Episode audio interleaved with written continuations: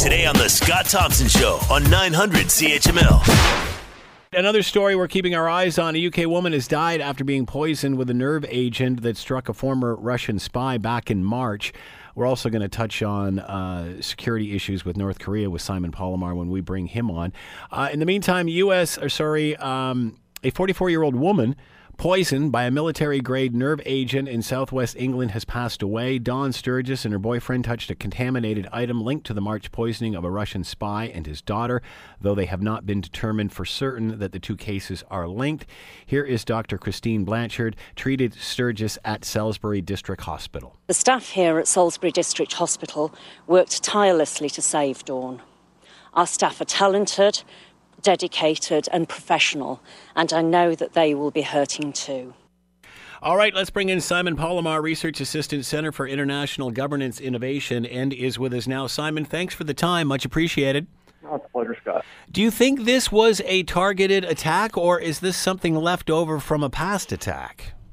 Well, I mean, I would have to go on the assessment from you know police and security forces in the United Kingdom, and there's no indication that this is you know, if, if it was uh, this nerve agent, as you know, the the forensic evidence suggests it is, there's no reason to expect it was anything other than you know a mistake, an accident resulting from you know the, the previous the previous use of of Novichok agent on this on uh, Sergei Skripal and his daughter Yulia some months ago. So I mean, it does sound like it's uh, you know like a, a bizarre accident, a bizarre, you know, hangover from that incident, and nonetheless, it doesn't help uh, the relationship between the Russia and the UK. You know, the Russians continue to deny any any having any hand in this, and the United Kingdom has, has remained um, steadfast on that point that they believe it was, you know, it was Russian agents who had to have infiltrated this agent into the United Kingdom. So in that regard, it doesn't really matter if it was an accident or not. What do we know? What do we know about this victim? What What do we know about her history, Dawn Sturgess?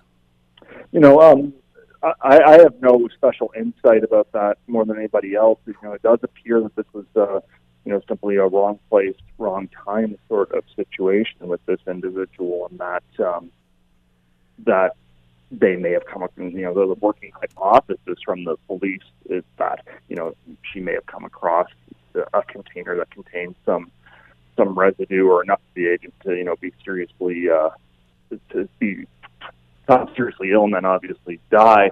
But there was nothing to indicate that uh, in her background that this was anything other than a you know a terrible error in many ways. So the other two, obviously, uh, a spy and his daughter. There's no reason to believe any reason to believe these people were targeted at all. Then just wrong place, wrong time, touched something they shouldn't have.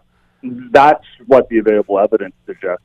You know, right now, which is uh, you know, it, which is a particular, in some ways, particularly upsetting aspect of this. And you know, even during the Cold War, when um, you know East and West would come to you know sometimes assassinate or uh, abduct uh, defectors, generally it was done in a fairly discreet manner that didn't hurt others. You know, if this was indeed the case that uh, the uh, Novichok nerve agent that was believed to be used on the Skripals ended up, you know, getting out in the loose somehow, getting out in the wild and was let loose, and somebody comes across it and inadvertently poisons themselves, that's all the more, you know, concerning and demonstrates how, you know, whoever did release this agent into uh, this town in the UK, how reckless, you know, they were. The Scott Thompson Show, weekdays from noon to 3 on 900 CHML.